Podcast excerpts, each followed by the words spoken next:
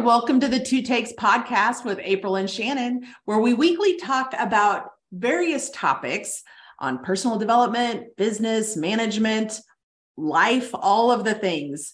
Uh, so today's topic is motivators or motivation.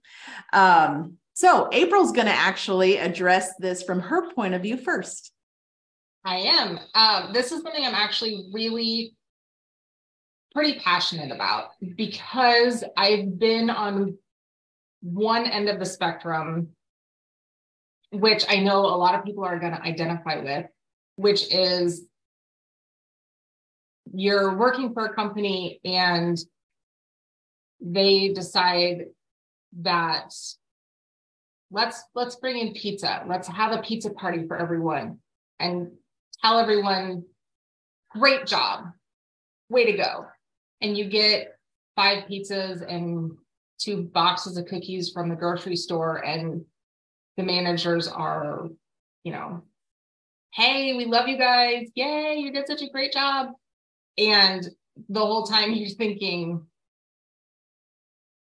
really? Pizza?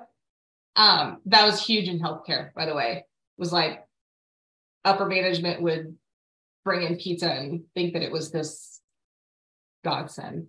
Um, well, and ironically to April, it probably meant even less because she couldn't have the pizza. So exactly, exactly. um, so just a giant slap in my celiac face.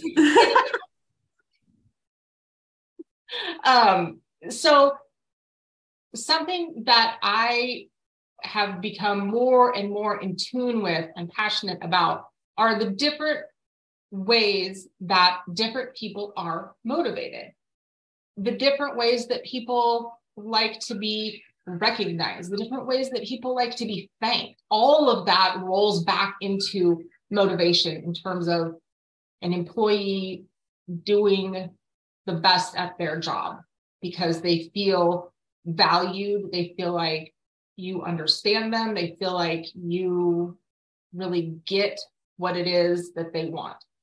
Some employees that may be, and by the way, this is not like new groundbreaking information. I this is adopted by a lot of people. So you could watch a million different videos and probably hear some iteration of what I'm about to say. But there are some employees who are very motivated by money, very motivated by money. And raises, bonuses, those types of things those are huge for them. There are other employees who aren't really motivated by money. So, as employers or managers, you might think, hey, we get to give everyone 5% bonus, super excited about this, or 5% raise. And the person's kind of like, okay, I mean, great, I guess. But maybe what motivates them is knowing me knowing that they have kids that have tons of activities in the afternoon. And maybe they need a flex schedule. Maybe me listening to them listening to them talk about their lives and that requires me actively seeking that information out. But you know knowing that susie's got you know all of her kids' soccer games in the afternoon so me coming to her and saying, "Hey, I know that spring soccer is in full swing now. What can I do to make sure that you get to those games? What can we figure out?" That might be a huge motivator for her because a I've taken the time to know what's important to her. B I'm trying to help her work around that so that she's not missing those things. For other people, it might be really wanting to hybrid work or remote work, or there's a million different circumstances, a million different situations. But what it boils down to is not necessarily a blanket motivation for everyone. And you, as a manager, being able to take the time to get to know your staff well enough to know the things that are important to them and the things that are going to make them as much as we can enjoy being at our jobs a little bit more. And for some people, that might be pizza. For some employees, that might be random gift cards showing up on their desk with a note that says, you know, I know how hard you've been working.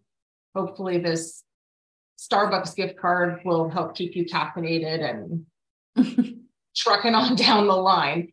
Um, for others, it might be, you know, we've I've given like candy baskets to people or just random things. It doesn't always have to be big things. And I'm not saying that people don't appreciate money because they do, but that's not the end all be all to a lot of people. So knowing the things that are important to each individual person that really kind of make them tick are sometimes the best way if you can work those in to getting the most out of out of your staff and helping them to enjoy being at the company as much as they can because they know that they're not just a number, they're not just a cog in the wheel, that they're actually somebody's listening, they're valued, they're understood. And that can go a long way. Yeah.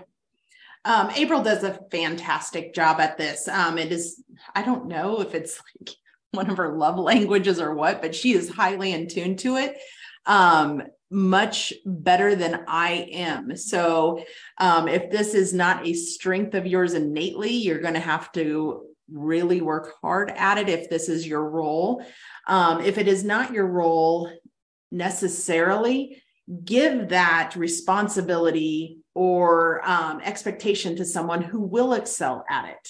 At least do the fact finding for you, you know, give you a heads up.